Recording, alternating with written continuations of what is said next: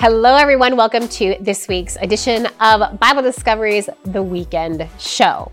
So, as you can tell, I have now caught the sickness that my children have been sick with over the last few weeks, but I'm still here, we're still able to make it, and Matt Locke is now here with me again this week because our kids are better.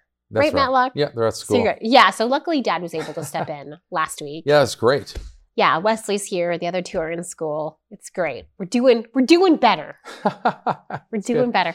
Why don't you let everyone know the reading? Sure. So this week we're supposed to read Numbers twenty-five to Deuteronomy ten. And if you follow with us, we go through the Bible in a year. So this week, that was our reading. Hopefully you, you know, you did it. If not, that's okay. This, so some of the questions actually help catch you up and kind of remind you about what kind of happened in the chapter or, you know, in the, that week's reading. Anyways, besides that. Yeah. We have a lot of questions pertaining to Numbers before Numbers twenty-five, because we have some trail off questions, some people from last week being like, hey, yeah, follow-ups. Follow-ups, that's right. And then we only have uh, some Deuteronomy questions, and we have one Exodus question that I saved for last. Fun. Fun. Okay. All right. So anyways, let's just get started. Let's do it. Let's just get the ball rolling. So Corey, I'm going to ask you the first question. Okay. okay. It pertains to Numbers five. Yep. And it's from Michelle Riley, four five fourteen. I emailed the responses. This is my question. I hope you can answer it. Can you explain Numbers five fourteen, uh, the spirit of jealous hu- of a jealous husband, and why he had to take this wife to a priest? Thank you. So I'm assuming it's more, it means up to like thirty-three or something.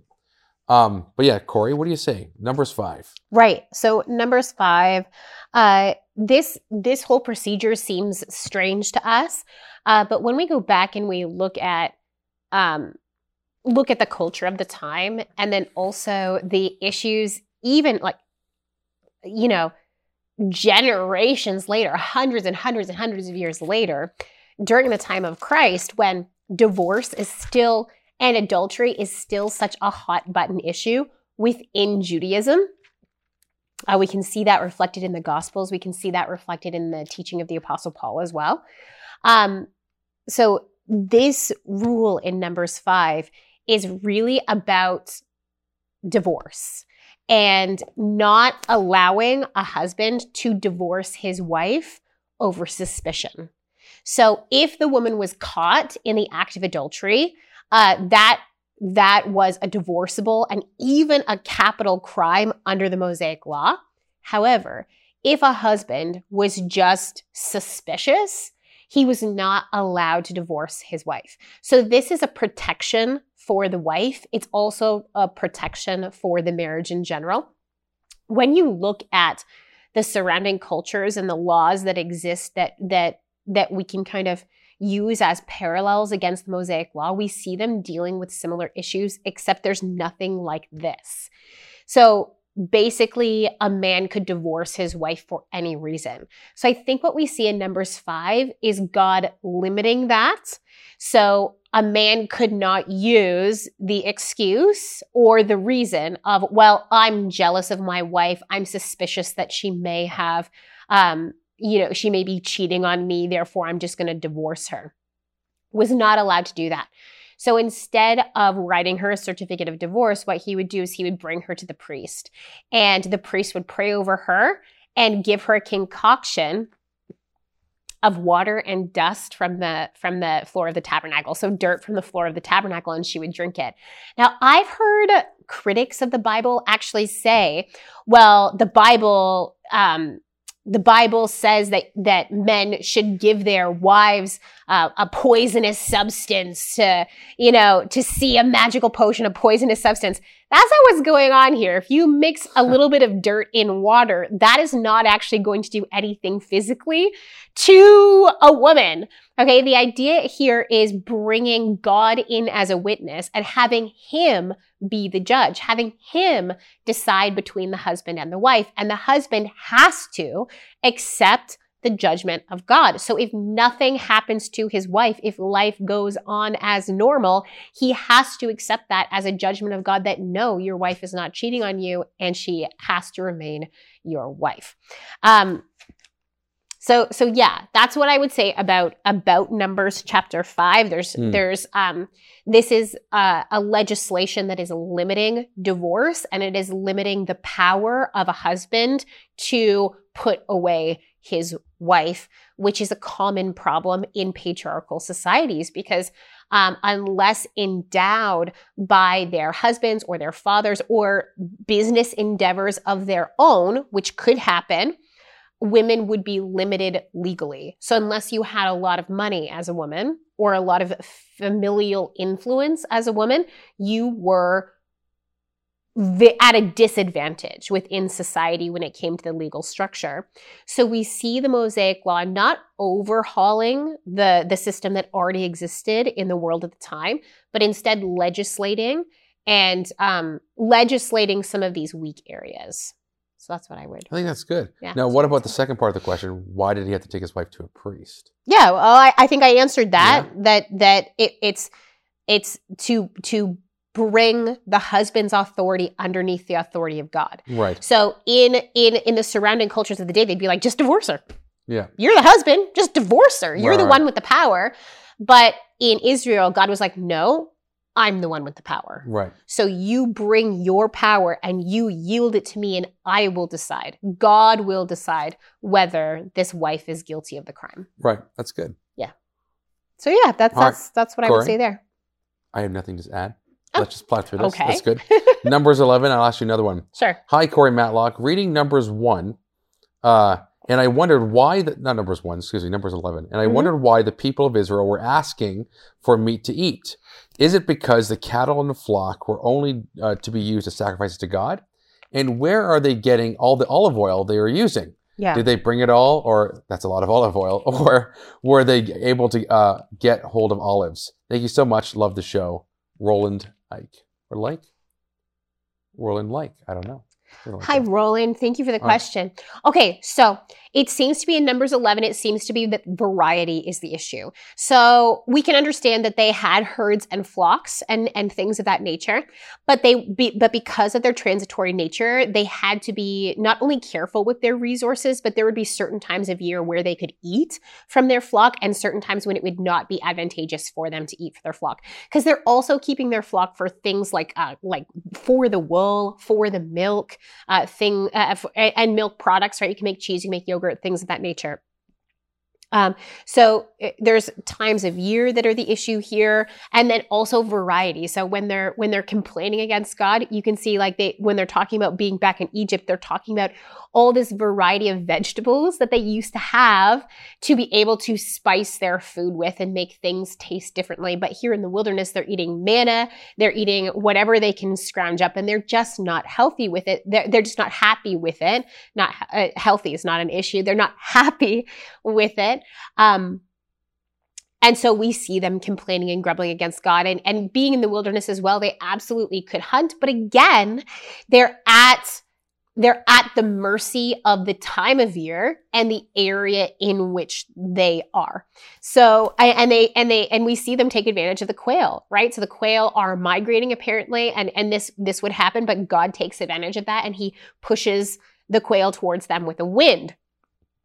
So yeah, so I don't think that, uh, I think it's that the variety is the issue, and we have to keep in mind these, the, the idea of seasons when it comes to even, even the ability to eat from your own flock. Okay. Now, where are they getting all the olive oil they are using? Did they, did they bring it all? That's a lot of olive oil, or were they able to get a hold of olives? Okay, so I would say they definitely would have brought some, definitely not en- enough to last forty years, but no, they didn't have, they weren't growing olives, and I doubt very highly that they're, that they would have been able to uh, like um, harvest all, from wild olive trees. I don't think that's how this worked, but they had a lot of interaction with other people groups, right? So they were able to trade. We know they had gold, they had silver, because when they're giving to build the tabernacle, at a certain point, Moses has to say, stop, we have too much to build the tabernacle. So they did have wealth with them. They also had uh, herds and flocks, right? So they were able to trade, uh, presumably, with this. So we know that they also had military encounters with, like negative military encounters, so battles and skirmishes with different people groups. So they, when they would have um, uh, you know, defeated someone in battle, they would have been able to raid and take the provisions of those people. But I think trade and uh, uh, skirmishes accounts for uh, the the olive oil that they would have been able to get. Yeah, so, I think so. I mean, that it takes assumption on, on our part, but I think it's a healthy and safe assumption when we look at, especially, you know, the lists of the the lists of where they were staying, and some of it brings them onto main trade routes, so they would have been interacting with other people groups, and we see that interaction, don't we? We see them camping in Moab later on and in Midian, and it causes its own issues, but they're presumably trading with people. When you're dealing with subject matter that's not explicitly what the text is addressing, you have to make assumptions. Yeah. It's just the way it is. Yeah, so we it. have yeah. so we have the manna, we have the manna as like their consistent, safe food supply. Right. And then we have other things as supplementing that. Right. Whereas when they were living in Egypt, they their their their consistent, safe food supply came from the land of Egypt, which comes from the Nile River, right? So it was a much more varied than their consistent food supply in the wilderness, which is manna, which is why we see them complaining. Right. It's good. Yeah. All right, good. Matlock, I want to I want to throw a question sure. your way. Numbers twelve. Okay. Okay? Corey or Matlock, why in Numbers chapter twelve did Miriam get punished and Aaron did not, since both of them talked against Moses' wife? And this is right. from Kim. Okay. Okay, so first of all, status, it's not about Moses' wife, um, even though she's part of the subject, because uh, twelve verse one says, Miriam and Aaron spoke against Moses because of the Cushite woman who he had married, for he had married a Cushite woman. Um, but it's not necessarily speaking against his wife as much as speaking against Moses, because it says that uh, Miriam and Aaron spoke against Moses. So she's the subject. She's, let's say, the, the hair that broke the camel's back, but it's Moses that they're addressing. And then we know that's because later on, um, when they're talking to God, God defends Moses in the discussion. Yeah. Not necessarily the Cushite woman. So that's the first thing I would address. And their so, actual complaint in verse two is, has the Lord indeed spoken only through Moses? Has he not spoken through us also?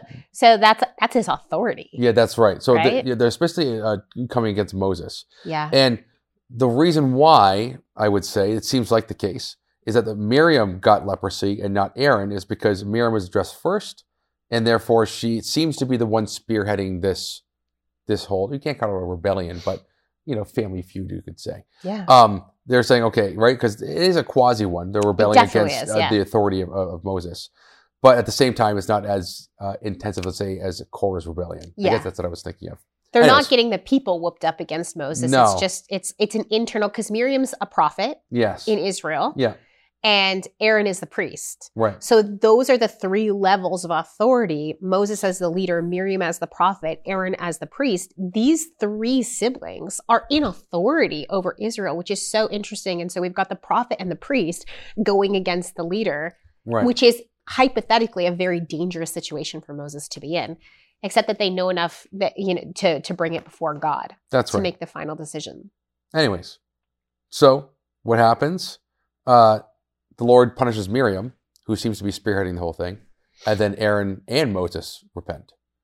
Um, anyway, so that's I think that's just that answers the question. I we could talk about this more about you know he's called the most humble guy in the world in this one. I love anyways, that. I know, um, but but yeah, I think I think Moses' wife was a smokescreen for Miriam and Aaron right. to complain against Moses. And I think this was a convenient smokescreen because if you look back at um, Numbers chapter eleven, uh, it was the people, the other people groups, not native Israelites, but the other people groups that had attached themselves to Israel when they came out of Egypt that began the complaining against God that ended up in a plague against all of them, Israelites included. Right. So there probably was that we're probably supposed to take from this that at that point, there was a general feeling of disdain towards the other people groups who had began this grumbling. Mm-hmm. So then we see Miriam and Aaron being like, Moses has a wife from one of these nations, mm. not an Israelite wife.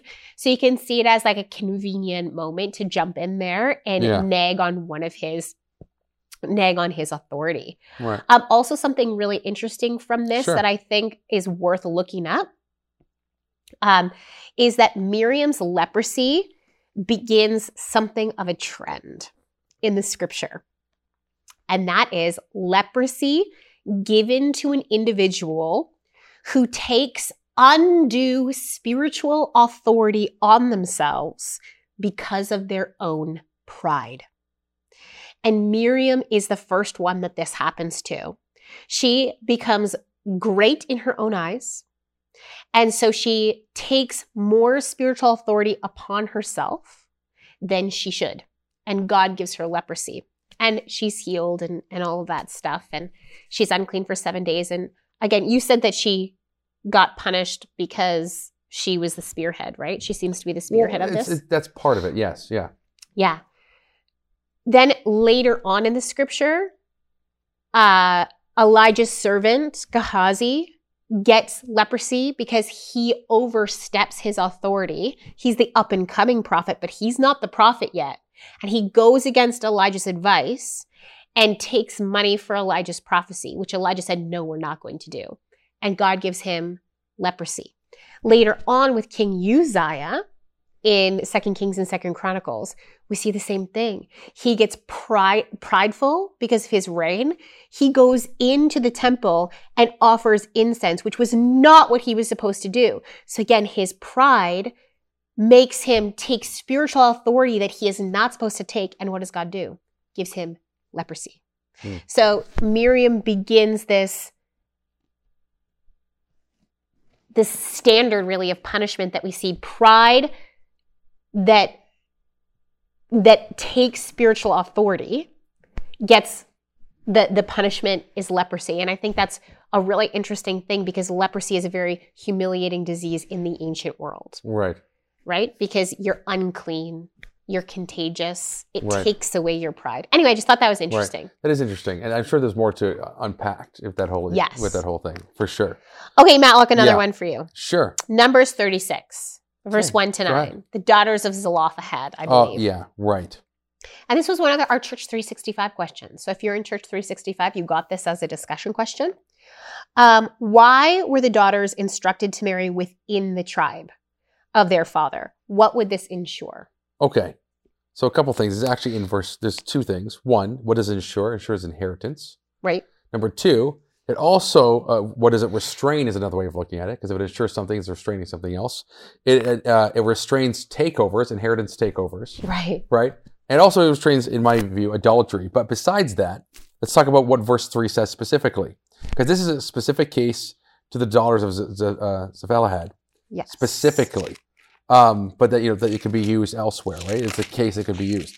So yes, verse th- if a if if a if land-owning father only has, has daughters, right. they can inherit as if they were sons. Exactly. So here's verse three.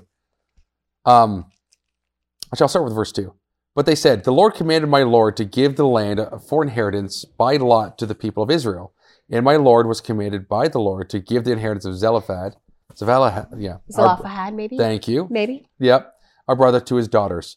But if they are married to any of the sons of the other tribes of the people of Israel, then their inheritance will be taken from the inheritance of our fathers and added to the inheritance of the tribe into which they marry. So it will be taken away from uh, from the lot of our inheritance. So long story short, um, it gets agreed upon that no, like the daughters can have their own inheritance of their father, mm-hmm. right? So it stays within the tribe. So that one inheritance, one tribe doesn't take over other tribes. So yes. hypothetically, if yes. one tribe just had all daughters and the other tribe doesn't, then they're like, okay, well, we're just going to marry all them. We have all their inheritance. Yes. That's, they wanted to preserve the tribes. So that's that. And can um, I just, can I yeah, just jump in and insert something here? Yeah, go ahead. It's not as if daughters uh, who also have, so, so daughters who also have brothers, so sisters and brothers, it's not as if the sisters wouldn't get some sort of inheritance or some sort of gift when their father passed away. Uh, they wouldn't get land. Land was passed down through the sons, mm. uh, but money and things of that nature could be passed down to the daughters, but the land got passed down through the sons. So I just want to clarify that. Yeah. Also, verse six is pretty interesting. This is what the Lord commands concerning the daughters of uh, Zelophehad. Let them marry whom they think best. Only they shall marry within the clan of the tribe of their father. The inheritance of the people of Israel shall not be transferred from one tribe to another, for every one of the people of Israel shall hold on to the inheritance of the tribes of their fathers. Anyways, and it keeps going. So I think that, that answers the question precisely. Um, it also could, uh, But yeah, that I, yeah, like imagine so, being if you were what, what would you call that? Like profiteering. If you were yes, if you were a really savvy guy from a different tribe, you could look for, um, you could look for a woman who was a land inheritor, right? And you could be like, if I marry her, then my any sons that I have with her not only are going to inherit my land, they're yeah. also going to inherit her land, and then it moves over to our tribe. That's right. So this stops that. So here's a sub question to this question. Okay? Yeah. Why preserve the tribes at all? What's the point of this, Corey? I'm asking you a sub question. Why not just have to allow them to mix? Like, what's the point? They're all brothers. Well, generally they can mix, but the land right. distinctions were supposed to stay the but same. Why? But why? Why should the land distinctions stay, stay the same? I'm adding a sub question to this question. Spur mm-hmm. of the moment. What do you think? Um. Just thinking, I've never, I've never really, I like, it's, yeah. it's just one of those things where the tribal, the, the, the tribal territories within Israel are never seen as a negative thing. Right. The tribal territories are seen as a positive thing. And there's supposed to be leadership from all of these different tribes that come together to make the nation work. Right. Now that, it never works. It it never works. Right. And that's because they all go the human way and descend into sin. Right. Right? Within and and and that's essentially why the kingship happens in the first place. Because people get tired of the they get tired of this like cycle of sin and evil and God having to rise up and judge and then the judge going astray. And so they decide they want they want a more formal centralized government, which is what they get. Right. Um, but even that doesn't work. Right. It lasts for a generation, you know, I and hear ya. Splits into two. So but the but the theory behind it is that there's supposed to be tribal leaders within Israel that all rise up and work together to serve God and honor him. Mm. And so there's not supposed to be this competition between brothers, but instead they're supposed to be working together. Right. To serve God. I think it's worth a deeper discussion for another day. Yeah. Because we should move on. Because we Agreed. have other Agreed. we got other Agreed. questions, other viewer questions to answer. Corey? Yeah. This as it pertains to Deuteronomy five. Move from Numbers to Deuteronomy now. And also it pertains to Exodus twenty. Right, Ten okay. Commandments. From Preston Yu. Gotcha. It's Exodus twenty has a detailed list of, and here's the question, sorry, I'm just kind of jumping into it. That's fine. Exodus twenty has a detailed list of who is not to work, that is the son or daughter. It does not include the wife. Is she pardoned from working on the Sabbath? Wife is mentioned in the commandment of uncoveting. Okay. That's funny. funny. Preston, I'm impressed that you're you're focusing in on the details. I like that. I yeah. like this question, Preston. I'm laughing because it's like, I, I love this idea that it's like, oh, mom can work on the Sabbath. Yeah. Mom doesn't, no rest for the moms, right? It's like yeah. a it's like a typical trope that, that yeah. moms complain about. But um, no, excuse me, I have to cough. Excuse me, I'm sorry, guys. I'm going to get over this cold soon. Um, okay, so Preston, what I would say is that when you look at the um, Sabbath commandment, the wife, Uh, the husband and wife are considered one unit together. So the reason that we know this is because everyone that the Sabbath law actually does talk about are people who would be under the authority of the husband and the wife. So when it says you must rest, and then it goes on to talk about all of those people, these are the people who would be directly accepting commands not only from the husband, but also from the wife. So we see male, we see children, the sons and the daughters. The sons and the daughters both had to honor their mother and their father. So they they are accepting instruction from their father and their mother and commands. And we see this throughout the scripture. We see this in Genesis when we're looking at the lives of the patriarchs. Uh, the male and female servants, all of the servants have to follow the instructions of the master of the house and the mistress of the house.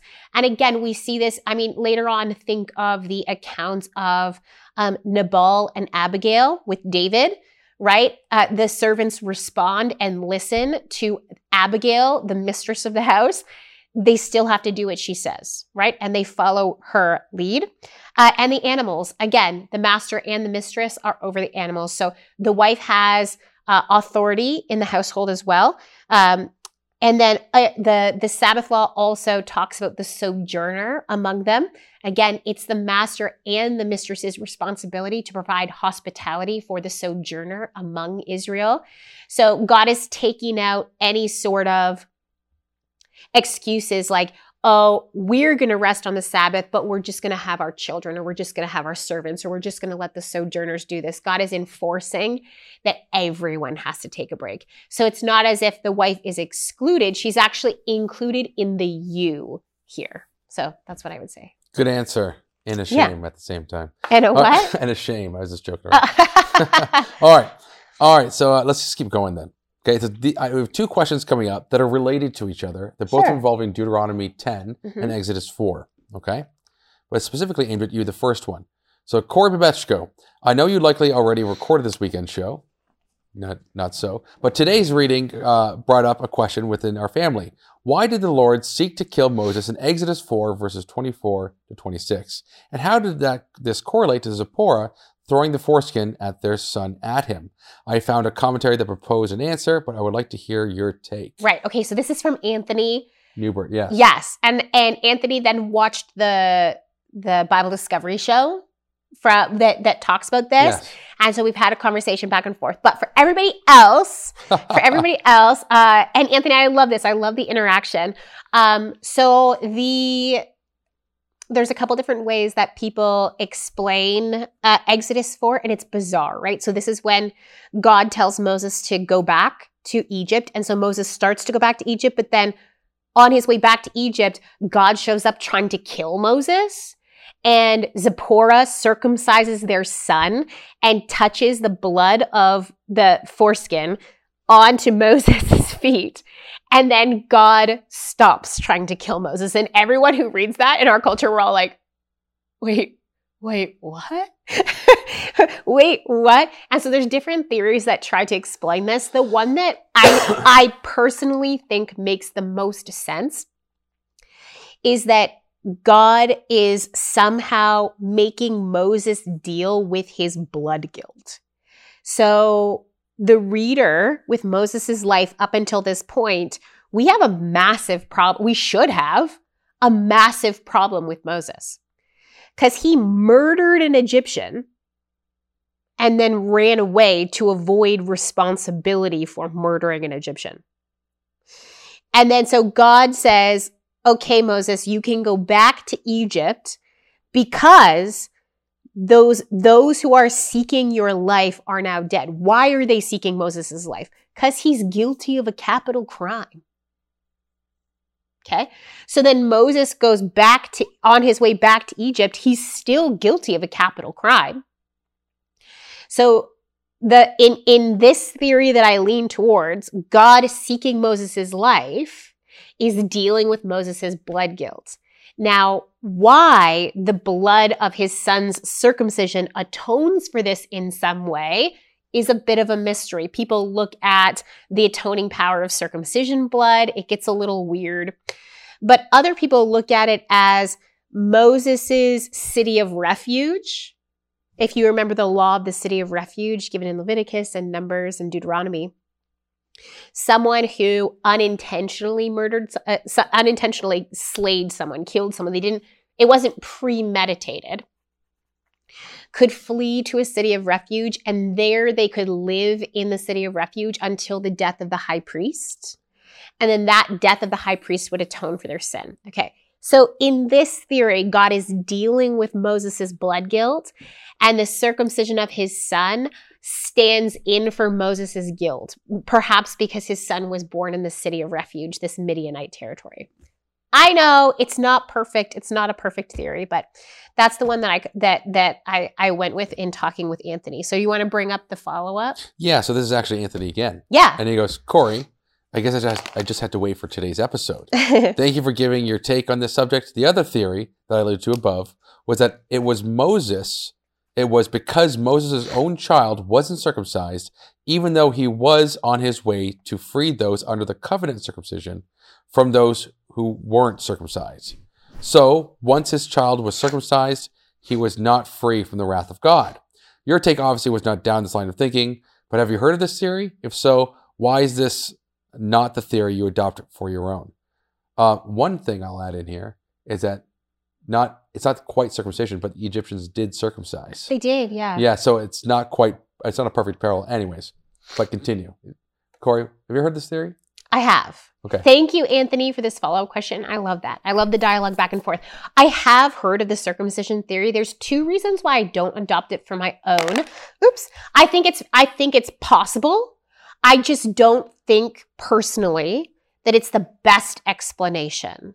And I, I do believe we are still missing a cultural piece of the puzzle, so part of it is still a little bit fuzzy. So, but I have heard of this theory, and I do think that it's possible. But I don't, uh, w- one reason is that capital punishment for a lack of circumcision seems extreme. Why would God not just say, you got to circumcise your son before you go back to Egypt? Unclear as to why it was a capital offense. Whereas manslaughter or, or murder or killing in general outside of the context of battle was a capital offense. So that's what that's a, a, a huge part of why I lean towards that doesn't really make a whole lot of sense.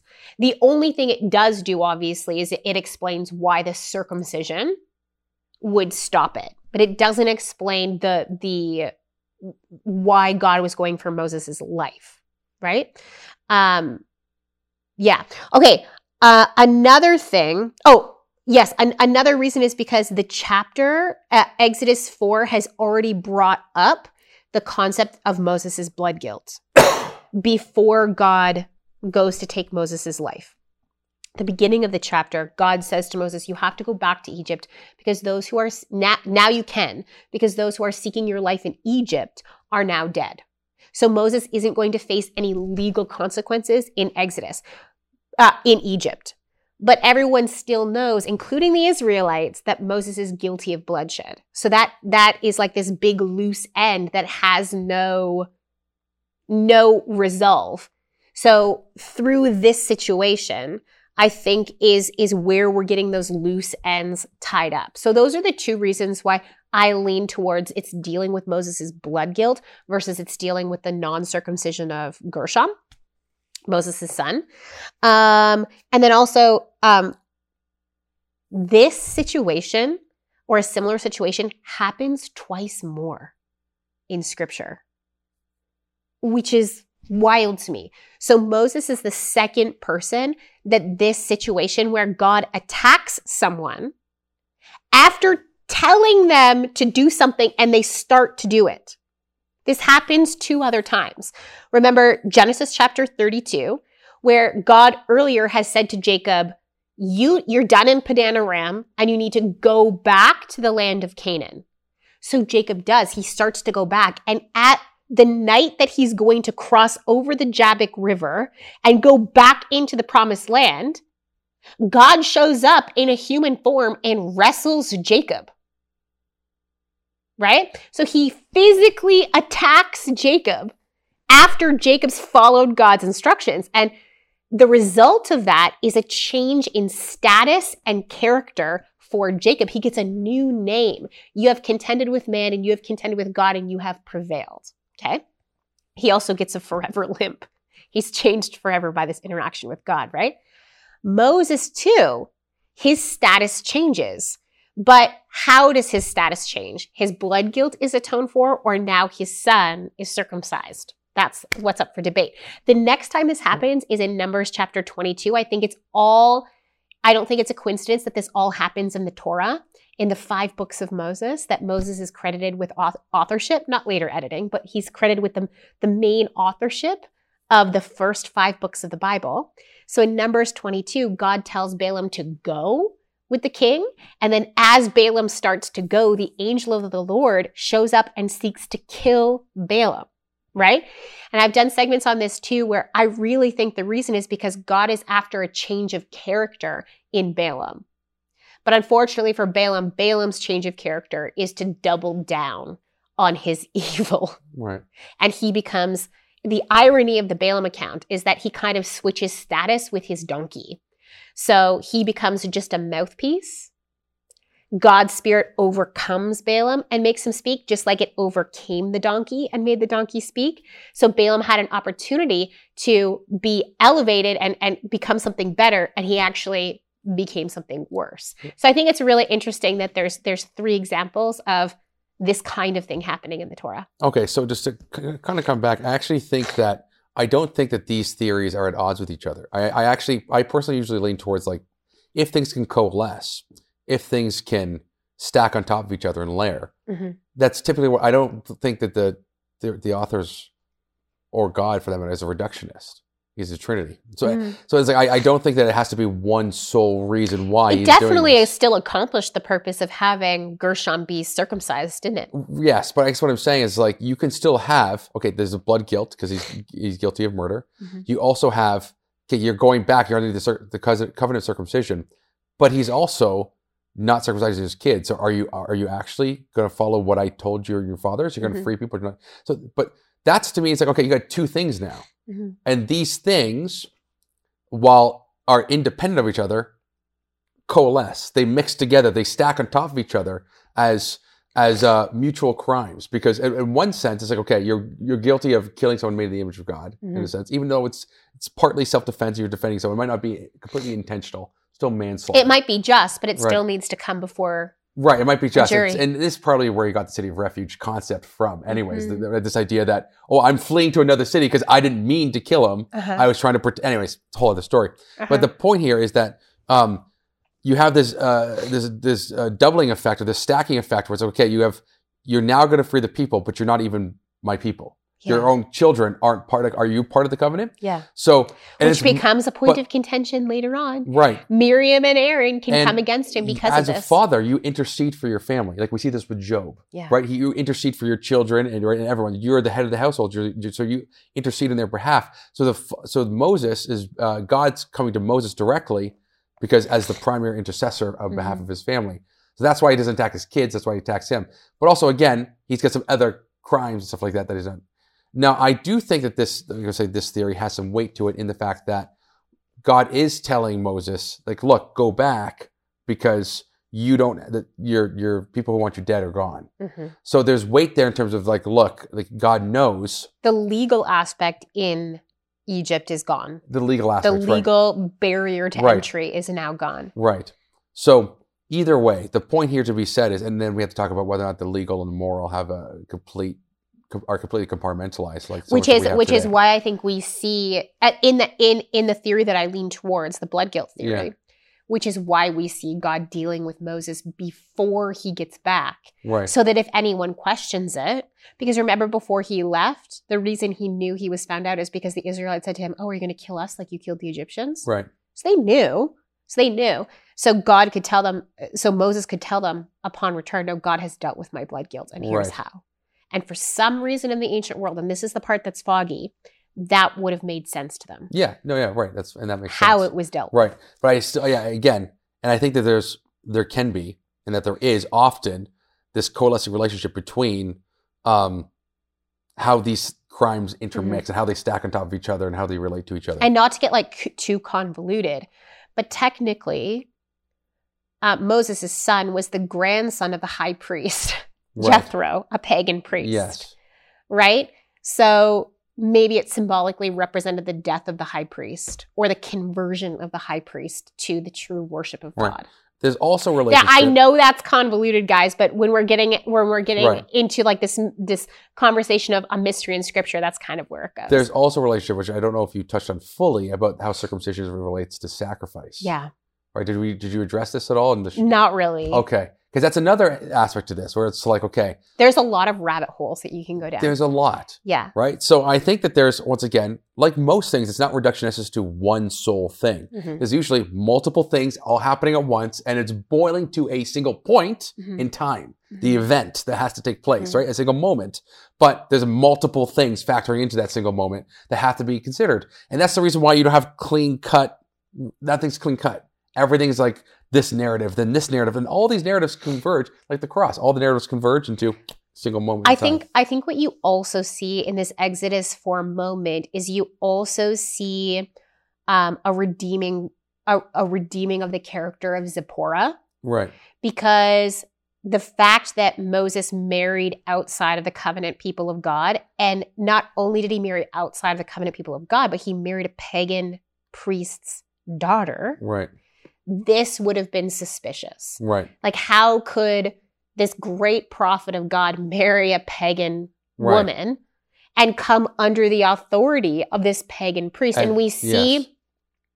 throughout the Torah this systematically being dealt with. Right. And and what we have here in Exodus four is Zipporah saving Moses' life by recognizing what she needs to do. She circumcises her own son and atones for Moses' guilt. Right. And so we see this, this redemption of Zipporah's character, and later on, Moses will be exonerated for marrying a pagan woman, and Jethro will be exonerated by coming to Moses with Zipporah and his sons again and honoring the God of Israel and appearing to convert. Right. So we have the Torah taking great pains to show how God redeemed this right. situation. And then by not having your kids be circumcised, you're essentially saying, no, they're underneath this pagan religion. Yes. So it's, a, yeah, again, multiple facets. Interesting though, isn't it? It is interesting. Okay, I hope okay. that helped, Anthony. Let me know your thoughts, because I'm curious to know what you think about all of this and which way you lean.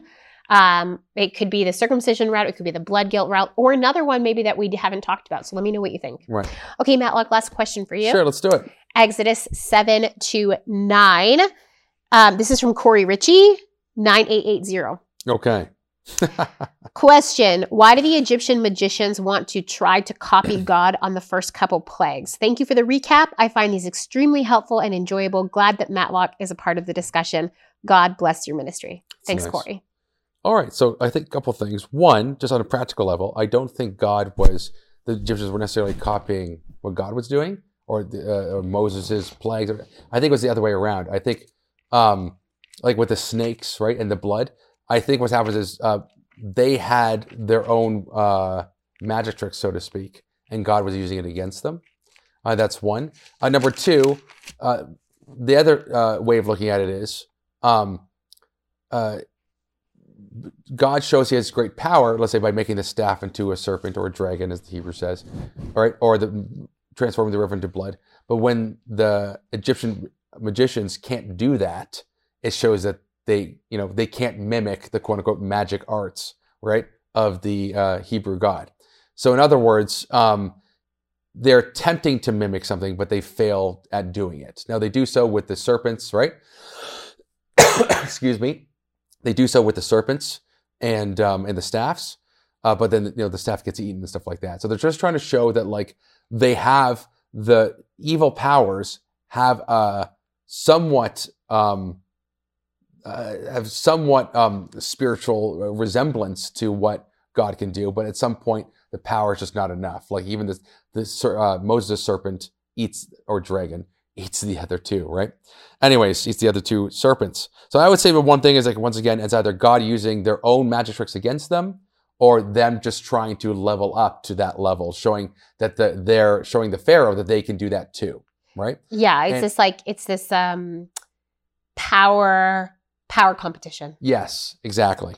Um, and that, my other point would be that in terms of just a theological angle or philosophical angle is that that's all evil can do is copy things. They they can't create things. Like God created everything out of nothing. Um, but evil can't do that. They have to just take things and mimic things, right? They, uh, Satan comes as an angel of light. And so you think about this even in just a, in a general principle. Uh, Uh, lies can only exist if truth exists, but truth can exist without lies. So lies need the truth, and falsehood needs truth in order to exist at all. Uh, it's completely dependent on it, right? It needs to like feed off of it and, and, and corrupt it. Uh, but truth can just exist independently of the lies. They don't, right? So one is completely dependent on the other. So in other words, uh, evil needs goodness to exist in order to to live. Right, because life itself is good fundamentally, so evil needs to corrupt it.